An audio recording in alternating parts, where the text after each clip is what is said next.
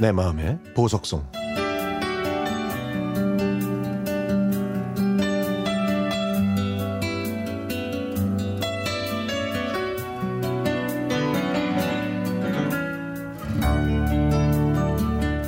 언니의 첫째 딸 하영이를 보면 안쓰럽습니다.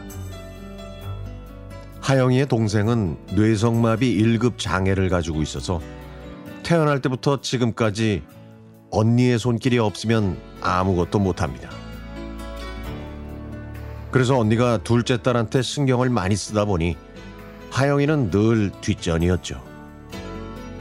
그런데도 하영이는 열심히 노력해서 교대에 들어갔습니다.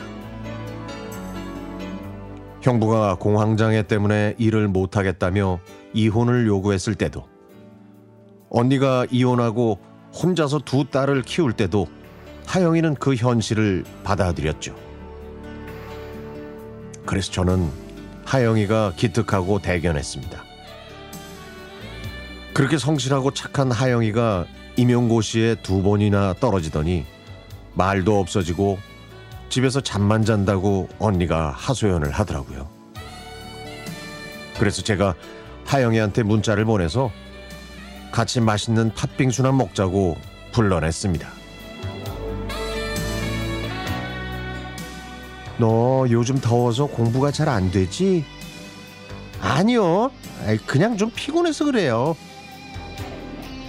친구들은 선생님이 됐는데 너만 공부하고 있으니까 마음이 좀 그렇지? 아 근데 위축되지 마. 시간 지나면 다 잘 될 거야. 지금 힘들면 좀 쉬어가는 거지 뭐. 억지로는 하지 마. 어? 알았지? 이모, 저한테 희망이 있을까요? 가난한 집에 장애인 동생, 그 동생을 돌보느라 자기 삶이 없는 엄마, 그리고 떠난 아빠까지. 아, 제가 왜 공부해야 하는지 모르겠어요. 이 말을 듣고 저는 할 말이 없었습니다. 저는요, 결혼도 할 수 없고 평생 동생을 돌봐야 하잖아요. 그래서 저는 교사가 돼야 한다고 생각했어요. 야근도 안 하고 방학도 있어서 동생이랑 시간을 보낼 수 있잖아요. 근데 자꾸 떨어지니까 이제 좀 무서워요. 우리 조카는 공부를 안 하는 게 아니라 또 실패할까봐 두려워서 못하고 있었던 겁니다.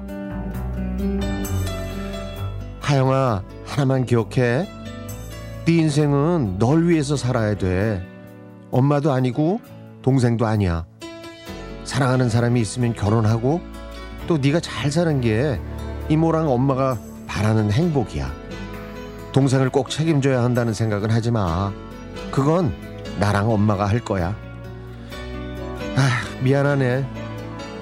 이걸 미리 얘기해 줬어야 하는데.